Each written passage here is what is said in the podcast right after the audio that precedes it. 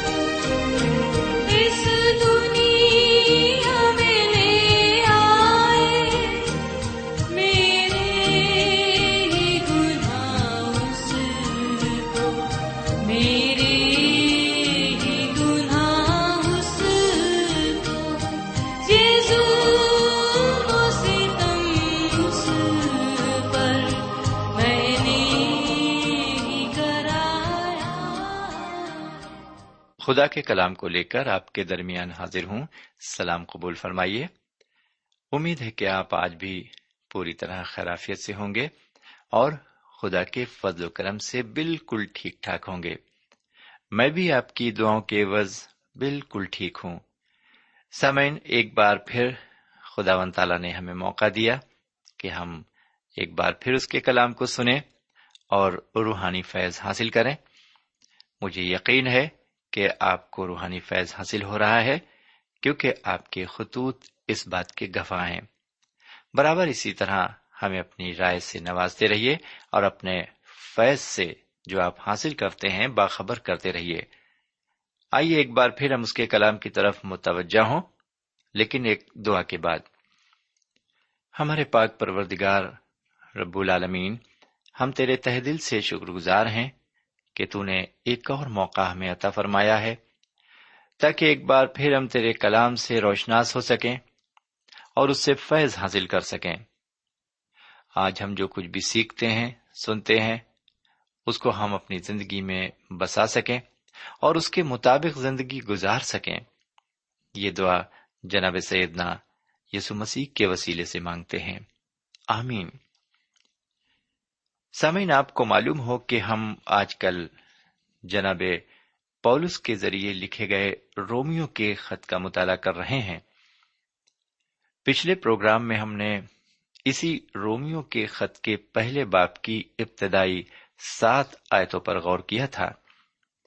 مجھے یقین ہے کہ اس مطالعے کے ذریعے آپ کو ضرور روحانی فیض حاصل ہوا ہوگا۔ سمن روم کی کلیسیا کو لکھا گیا یہ خط انسان کے گناہ اور خدا کے فضل کو ظاہر کرتا ہے۔ رومیو کے خط کے تیسرے باپ کی تیسویں آیت میں ہم پڑھتے ہیں کہ سب نے گناہ کیا اور خدا کے جلال سے محروم ہیں۔ سب نے گناہ کیا اور خدا کے جلال سے محروم ہیں۔ اس خط کے ذریعے بتایا گیا ہے کہ سب گنہ گار ہیں اور خدا کے جلال سے محروم ہیں۔ پھر آگے اس خط کے چھٹے باپ کی تیسویں آیت میں لکھا ہوا ہے، گناہ کی مزدوری موت ہے، مگر خدا کی بخشش ہمارے خدا یسو مسیح میں ہمیشہ کی زندگی ہے۔ گناہ کی مزدوری موت ہے، مگر خدا کی بخشش ہمارے خداون یسو مسیح میں ہمیشہ کی زندگی ہے۔ میرے بھائی، یہاں پر ہم ایک گنہگار انسان پر خدا کے فضل کو دیکھتے ہیں۔ اس رومیو کے خط میں گناہ اور خدا کے فضل کے متعلق کھلی تقریر پیش کی گئی ہے۔ اس چیز کا ہم اس پورے خط میں مطالعہ کریں گے۔ بہرکیف اب ہم آگے بڑھتے ہوئے رومیو کے خط کے پہلے باپ کی آٹھویں آیت سے لے کر بارہویں آیت تک عبارت کو پڑھتے ہیں۔ یہاں پر اس طرح لکھا ہوا ہے، اول تو میں تم سب کے بارے میں یسو مسیح کے وسیلے سے اپنے خدا کا شکر کرتا ہوں کہ تمہارے ایمان کا تمام دنیا میں شہرا ہو رہا ہے۔ چنانچہ خدا جس کی عبادت میں اپنی روح سے اس کے بیٹے کی خوشخبری دینے میں کرتا ہوں، وہی میرا گواہ ہے کہ میں بلا ناگا تمہیں یاد کرتا ہوں اور اپنی دعاؤں میں ہمیشہ یہ درخواست کرتا ہوں کہ اب آخرکار خدا کی مرضی سے مجھے تمہارے پاس آنے میں کسی طرح کامیابی ہو۔ کیونکہ میں تمہاری ملاقات کا مشتاق ہوں، تاکہ تم کو کوئی روحانی نعمت دوں، جس سے تم مضبوط ہو جاؤ۔ غرض، میں بھی تمہارے درمیان ہو کر تمہارے ساتھ اس ایمان کے باعث تسلی پاؤں جو تم میں اور مجھ میں دونوں میں ہے۔ سمن یہاں پر یہ عبارت ختم ہوتی ہے۔ میرے بھائی، جناب پولس نے روم کی کلیسیا کے لیے فضل اور اطمینان کی دعا کی۔ سمن خدا کا کلام روما میں پھیلتا گیا۔ یہاں تک کہ بادشاہ بھی فکر مند ہو گئے۔ بعد میں ان مسیحوں پر ظلم ڈھایا جانے لگا۔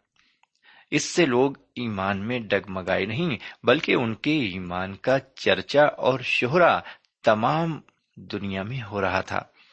جناب پولوس اپنے خط میں اس کے بیٹے کی خوشخبری دینے کی بات کہتے ہیں۔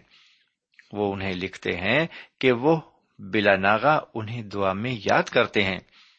ان کی خواہش ہے کہ وہ روما جائیں۔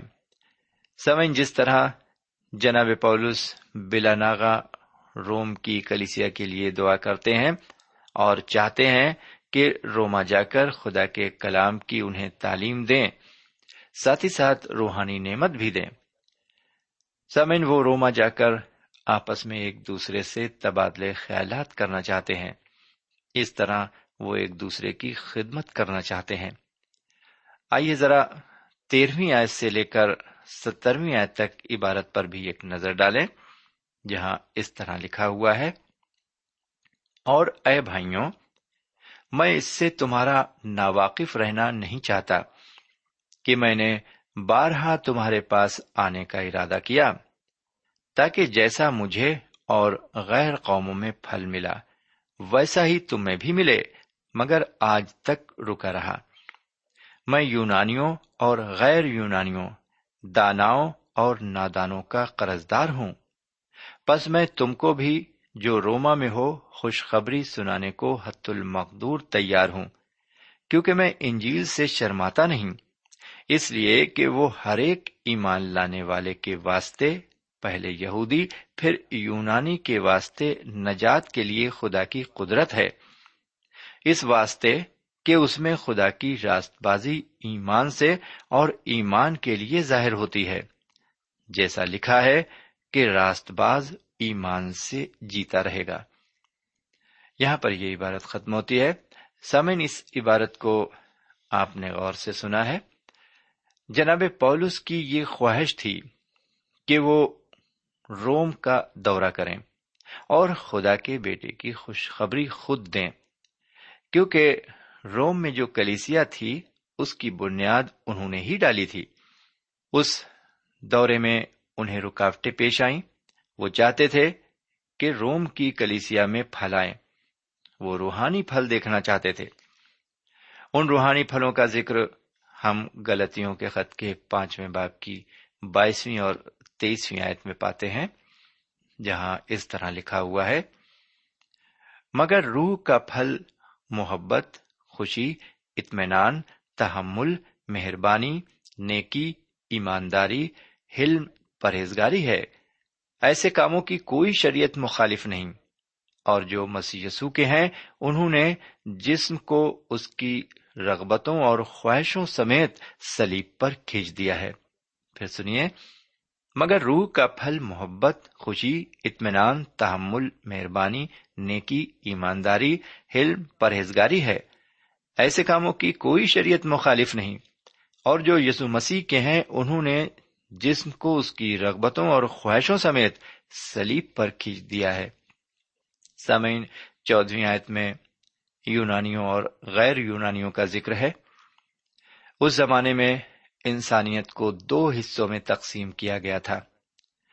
مہذب اور غیر مہذب اور بت پرست۔ یونانیوں کو مہذب سمجھا جاتا تھا۔ حالانکہ یہ تقسیم غلط تھی۔ وہ کہتے ہیں کہ وہ دونوں کے قرض دار ہیں۔ ان کا مقصد ہے کہ انہیں دونوں کو کلام کی خوشخبری دینی ہے۔ ہم بھی تب تک قرض دار ہیں جب تک کہ ہم غیر قوموں کے پاس خوشخبری نہیں لے جاتے۔ پہلی بات وہ روم کی کلیسیا کو لکھتے ہیں کہ وہ قرض دار ہیں۔ دوسری بات یہ کہ خوشخبری سنانے کے لیے حت المقدور تیار ہیں۔ اور تیسری بات یہ کہ وہ اس سے شرماتے نہیں۔ کلام کی خوشخبری داناؤں اور نادانوں کو سنانا چاہتے ہیں اور بتاتے ہیں کہ نجات پہلے یہودیوں کے لیے اور پھر یونانیوں کے لیے ہے۔ کیونکہ لکھا ہے راست باز ایمان سے جیتا رہے گا۔ سمے سیدنا مسیح پر ایمان لانا ضروری ہے۔ ایمان سے ہی نجات حاصل ہو سکتی ہے۔ ساتھ ہی ہم میں روح کے پھل بھی ظاہر ہونا ضروری ہے تبھی ہم پر فضل ہو سکتا ہے۔ حالانکہ یہ سب اتنا آسان نہیں ہے، پھر بھی ہمیں کوشش تو کرنا ہی چاہیے اور نشانے کی سمت بڑھتے رہنا چاہیے۔ خدا ہمیں ضرور کامیابی بخشے گا۔ کیف۔ ابھی ہم نے دیکھا کہ جناب پولس نے اپنے خیالات کا اس طرح اظہار کیا کہ وہ یہودیوں اور غیر یہودیوں، داناؤں اور نادانوں دونوں کے قرض دار ہیں۔ دوسرے یہ کہ وہ خوشخبری سنانے کے لیے حت المقدور تیار ہیں۔ اور تیسرے یہ کہ وہ انجیل سے شرماتے نہیں۔ وہ کہتے ہیں کہ لکھا ہے کہ راست باز اپنے ایمان سے جیتا رہے گا۔ اپنی راست بازی سے نہیں، کیونکہ یہ بھی لکھا ہے کہ انسان کی راست بازی گندے لباس کی مانند ہے۔ لیجیے اب اٹھارہویں آیت سے لے کر تیسویں آیت تک کی بارت کو سنیے۔ یہاں لکھا ہوا ہے، کیونکہ خدا کا غزب ان آدمیوں کی تمام بے دینی اور ناراستی پر آسمان سے ظاہر ہوتا ہے، جو حق کو ناراستی سے دبائے رکھتے ہیں۔ کیونکہ جو کچھ خدا کی نسبت معلوم ہو سکتا ہے، وہ ان کے باطن میں ظاہر ہے۔ اس لیے کہ خدا نے اس کو ان پر ظاہر کر دیا۔ کیونکہ اس کی اندیکھی صفتیں یعنی اس کی ازلی قدرت اور الوحیت، دنیا کی پیدائش کے وقت سے بنائی ہوئی چیزوں کے ذریعے سے معلوم ہو کر صاف نظر آتی ہیں۔ یہاں تک کہ ان کو کچھ عذر باقی نہیں۔ اس لیے کہ اگرچہ انہوں نے خدا کو جان تو لیا، مگر اس کی خدائی کے لائق، اس کی تمجید اور شکر گزاری نہ کی۔ بلکہ باطل خیالات میں پڑ گئے اور ان کے بے سمجھ دلوں پر اندھیرا چھا گیا۔ وہ اپنے آپ کو دانا جتا کر بے وقوف بن گئے اور غیر فانی خدا کے جلال کو فانی انسان اور پرندوں اور چوپایوں اور کیڑے مکوڑوں کی صورت میں بدل ڈالا۔ سمن یہاں پر آپ نے سنا کتنا حیرتناک بیان ہے یہ۔ سمن اٹھارہویں آیت میں وہ فرماتے ہیں خدا کا غضب انسان کی بے دینی اور ناراستی پر آسمان سے ظاہر ہوتا ہے، جو حق کو ناراستی سے دبائے رکھتے ہیں۔ میرے پیارے بھائی بہن، اگر آپ نجات کے بارے میں جاننا چاہتے ہیں، تو سب سے پہلے آپ کو یہ جاننا ہوگا کہ گناہ کتنا خطرناک اور تباہ کن ہے۔ جی ہاں گناہ ایک ایسی شے ہے جو بہت ہی خطرناک اور تباہ کن ہے۔ ایک عالم کہتا ہے کہ گناہ نجات کا پیمانہ ہے۔ اس کا انگریزی ترجمہ ہے sin is the measure of salvation خدا کا غضب اس کا احساس ہے، گناہ کی سزا نہیں جو وہ دیتا ہے۔ یہ اس کا مقدس غصہ ہے۔ غضب راستی کا متضاد ہے۔ سامعین، آپ کی خدمت میں کتاب مقدس کا پرانا عہد نامہ پیش کیا جا چکا ہے۔ پرانے عہد نامے میں خدا کو قہار یعنی کہ قہر کرنے والا دکھایا گیا ہے۔ اس میں آپ نے خدا کے قہر کو دیکھا ہے۔ لیکن نئے عہد نامے میں اسے محبت کرنے والا خدا دکھایا گیا ہے۔ جبکہ ابھی پرانے عہد نامے کی کچھ کتابیں اور باقی ہیں، اس میں بھی آپ اسی چیز کو دیکھیں گے۔ لیکن میں آپ کو یہ بتانا چاہتا ہوں کہ خدا پرانے اور نئے عہد نامے میں دونوں ہی میں قہر کرنے والا بتایا گیا ہے۔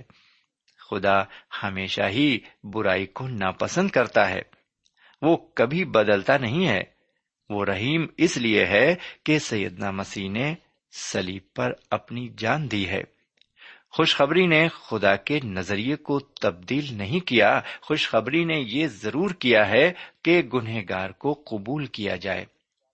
گنہ گار کے لیے یہ ضروری ہے کہ وہ راست بازی کو قبول کرے یا پھر خدا کے غضب کو برداشت کرے۔ میرے بھائی، اگر آپ جاننا چاہتے ہیں کہ گناہ کتنا مہلک ہے، تو آپ ان بیماروں کو دیکھیں جو جنسی بیماریوں میں مبتلا ہیں۔ یہ سزا انہیں گناہ سے ملی ہے۔ وہ اتنے سے ہی معاف نہیں کیے جائیں گے، بلکہ ان کا عدل بھی ہوگا اور انہیں اس کی سزا بھی ملے گی۔ سوئن ناراستی انسان کی مخالف ہے۔ اسی طرح بے دینی خدا کی دشمن ہے۔ ناراستی انسان کی مخالف اس لیے ہے کہ جب انسان شراب کے نشے میں ہوتا ہے تو وہ قاعدے اور قوانین کی خلاف ورزی کرتا ہے۔ کسی کو قتل بھی کر دیتا ہے، جھگڑا فساد کرتا ہے اور امن کو درہم برہم کر دیتا ہے۔ یہ انسان کی ناراستی ہی تو ہے۔ وہ انسان کے خلاف گناہ کرتا ہے۔ اگر کوئی انسان بے ایمانی کرتا ہے تو ایسے شخص سے خدا نفرت کرتا ہے۔ خدا ناراستی سے نفرت کرتا ہے اور انسان کو اس کی ناراستی کی سزا دیتا ہے۔ جو لوگ راستی کو دباتے ہیں یا دبانے کی کوشش کرتے ہیں، خدا ان کا بھی انصاف کرے گا۔ جی ہاں میرے بھائی، خدا ان کا بھی انصاف کرے گا۔ سمین جس دنیا یا کائنات میں میں اور آپ بود و باش کرتے ہیں، وہ کائنات خدا کے متعلق دو باتوں کا اظہار کرتی ہے۔ یہ دو باتیں ہیں، اس کی شخصیت اور اس کی قدرت۔ ان دونوں کا اظہار اس وقت سے ہو رہا ہے جب سے دنیا کی تخلیق ہوئی۔ خدا نے ہر چیز کو صاف طور پر ظاہر کیا ہے۔ کوئی چیز دھندلے میں نہیں رکھی ہے۔ یہ کہنا کہ روشنی دھندلی ہے، انسانی جھوٹ ہے۔ زبور نویز آٹھویں زبور کی تیسری آیت اور انیسویں زبور کی پہلی آیت میں اس طرح فرماتا ہے، جب میں تیرے آسمان پر جو تیری دستکاری ہے، اور چاند اور ستاروں پر جن کو تو نے مقرر کیا غور کرتا ہوں۔ اور آسمان خدا کا جلال ظاہر کرتا ہے، اور فضا اس کی دستکاری دکھاتی ہے۔ پھر سنیے، جب میں تیرے آسمان پر جو تیری دستکاری ہے، اور چاند اور ستاروں پر جن کو تو نے مقرر کیا غور کرتا ہوں اور آسمان خدا کا جلال ظاہر کرتا ہے اور فضا اس کی دستکاری دکھاتی ہے۔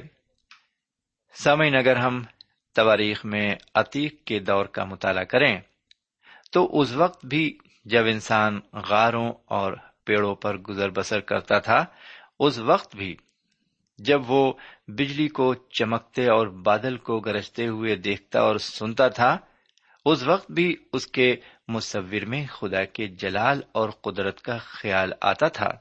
جی ہاں اس کے تصور میں یہ ساری چیزیں تھیں اس وقت بھی۔ وہ محسوس کرتا تھا کہ کائنات کے بنانے والا کوئی ہے۔ جی ہاں کائنات کو بنانے والا کوئی ہے۔ وہ خوف کھاتا تھا قدرت سے۔ ایک مشہور شاعر اس سلسلے میں فرماتے ہیں، جس نے جانا نہیں، اس نے مانا ہے ضرور۔ بھٹکے ہوئے دلوں میں بھی ہے کھٹکا تیرا۔ سمن شاعر نے خدا کی موجودگی کا اظہار بڑے ہی خوبصورت ڈھنگ سے کیا ہے۔ جنگلی اور گفاؤں میں رہنے والے بھی قدرت کا احترام کرتے تھے اور بہت سے معبودوں کو وجود میں وہ لائے اور ان کی پرستش کرنے لگے۔ بت پرستی کا رواج اسی طرح قائم ہوا۔ سمعین خدا نے اپنی اندیکھی صفتیں یعنی اپنی ازلی قدرت اور الہیت دنیا کی پیدائش کے وقت سے بنائی ہوئی چیزوں کے ذریعے سے دنیا پر ظاہر کی اور ہمیں صاف نظر آتی ہیں۔ ہم کوئی عذر پیش نہیں کر سکتے۔ ہم نے خدا کو جانا ضرور، لیکن خدائی کے لائق اس قادر مطلق کی تمجید نہیں کی اور نہ ہی شکر گزاری کی۔ ہم باطل خیالات میں آج بھی پڑے ہوئے ہیں۔ ہم نے اپنے آپ کو دانا جتانا چاہا، لیکن ہم خود ہی بے وقوف بن گئے ہیں۔ سمین ایسا کچھ بھی نظر نہیں آتا جس سے یہ معلوم ہو کہ انسان اوپر کی جانب جا رہا ہے۔ نہ تو قدرتی طور پر، نہ ہی کرداری حیثیت سے، اور نہ ہی دانش مندی میں ہی آگے بڑھ رہا ہے۔ جسے وہ ترقی کہتا ہے، دراصل وہ اس کی تنزلی ہے۔ میرے بھائی، آج ہم جو کچھ اپنے معاشرے میں دیکھتے ہیں، وہ سب ویسا ہی ہے جیسا کہ وہ انسان جو غاروں میں رہتا تھا، کیا کرتا تھا۔ دراصل آج بھی انسان خدا سے اتنا ہی دور ہے جتنا کہ ہمارے آبا و اجداد تھے۔ سامعین، ہم یہ سمجھ لیں کہ ہماری ساری دانش مندی خدا کے سامنے محض بے وقوفی سے زیادہ اور کچھ نہیں ہے۔ سمن انسان کی بے وقوفی کا یہ بھی ثبوت ہے کہ اس نے خدا کی مختلف شکلیں بنا لی ہیں اور انہیں وہ خدا کہتا ہے۔ جہاں تک میرا ذاتی تعلق ہے، میں سید مسیح کی تصویروں کو پسند نہیں کرتا، کیونکہ جناب پولس فرماتے ہیں کہ ہم اسے جسمانی طور پر اب نہیں جانتے۔ ہم اسے جسمانی طور پر اب نہیں جانتے۔ وہ شان والے اور حمد والے ہیں۔ میرے پیارے بھائی بہن، جب بقول جناب پولس کے ہم اسے جسمانی طور پر نہیں جانتے، تو پھر ہم اسے کیوں جاننا چاہتے ہیں؟ ہم اسے کیوں تصویروں کے ذریعے پہچاننا چاہتے ہیں؟ اکثر ہم اپنے گھروں میں تصویریں ٹانگ لیتے ہیں اور ان تصویروں میں جس کو ایک انسان نے بنایا ہے اور ایک کالپنک شکل دی ہے، ایک سوچی ہوئی شکل دی ہے اور اس میں ہم اپنی عقیدت مندی پیش کرتے ہیں۔ یہ کہاں تک درست ہے؟ میرے بھائی، یہ رومیو کا خط اور اس کا پہلا باب اور اس کی اٹھارہویں آیت سے تیسویں آیت تک کی عبارت ہمارے لیے بھی یہ کہتی ہے کہ ہم نے کیا کیا؟ ہم نے کیا کیا کیونکہ جو کچھ خدا کی نسبت معلوم ہو سکتا ہے، وہ ہمارے باطن میں ظاہر ہے۔ اس لیے کہ خدا نے اس کو ان پر ظاہر کر دیا کیونکہ اس کی اندیکھی صفتیں یعنی اس کی ازلی قدرت اور الہیت دنیا کی پیدائش کے وقت سے بنائی ہوئی چیزوں کے ذریعے سے معلوم ہو کر صاف نظر آتی ہیں۔ یہاں تک کہ ان کو کچھ عذر باقی نہیں۔ اب دیکھیے یہ آیتیں ہمارے لیے ہیں۔ اس لیے کہ اگرچہ انہوں نے خدا کو جان تو لیا، مگر اس کی خدائی کے لائق تمجید اور شکر گزاری نہ کی۔ ہم نے حضور کریم جناب سیدنا یسو مسیح کو جان تو لیا۔ ہم نے اس بات کا اقرار بھی کر لیا کہ وہ ہمارے نجات دہندہ ہیں۔ ہم نے اس بات کو بھی تسلیم کر لیا کہ وہ ہمارے گناہوں کے واسطے سلیب پر قربان ہوئے، لیکن پھر بھی ہم نے ایک شکل دے دی۔ ہمارے گھروں میں وہ اسٹیچو جو ان کے اوپر بنائے گئے ہیں اور وہ کیلنڈر جن میں ان کی تصویریں چھاپی گئی ہیں، کیا یہ سب کچھ ایک مصنوعی چیز نہیں ہے؟ اسی کے بارے میں یہاں پر لکھا ہوا ہے، خدا کو جان تو لیا، مگر اس کی خدائی کے لائق تمجید اور شکر گزاری نہیں کی۔ ہم نے یہ سب کچھ اپنے عقیدے کے لیے کر لیا، لیکن ہم نے یہ کبھی نہیں سمجھا کہ ان کی تعلیم کیا ہے، انہوں نے کیا فرمایا ہے اور ان کی زندگی کس طرح کی تھی اور ہمیں اپنی زندگی کس طرح گزارنی چاہیے۔ آگے جناب پولس کہتے ہیں، شکر گزاری نہ کی بلکہ باطل خیالات میں پڑ گئے اور ان کے بے سمجھ دلوں پر اندھیرا چھا گیا۔ واقعی میں آج ہمارے دلوں پر اندھیرا چھایا ہوا ہے۔ یہ گناہ کی تاریکی ہم پر چھا گئی ہے۔ آگے وہ کہتے ہیں، وہ اپنے آپ کو دانا جتا کر بے وقوف بن گئے اور غیر فانی خدا کے جلال کو فانی انسان اور پرندوں اور چوپایوں اور کیڑے مکوڑوں کی صورت میں بدل ڈالا۔ میرے پیارے بھائی بہن، ہم اپنے آپ سے ایک سوال کریں۔ ذرا اپنے گریبان میں اپنا منہ ڈالیں اور اپنے دل سے پوچھیں ہماری زندگی کی کیا حالت ہے؟ کیا واقعی میں ہم خدا کو اور جناب سیدنا یسوع مسیح کو اپنی زندگی میں اول اور اونچا مقام دے رہے ہیں یا نہیں؟ خدا ہمیں ہدایت فرمائے اور ہمیں توفیق دے۔ آمین اور سما آمین۔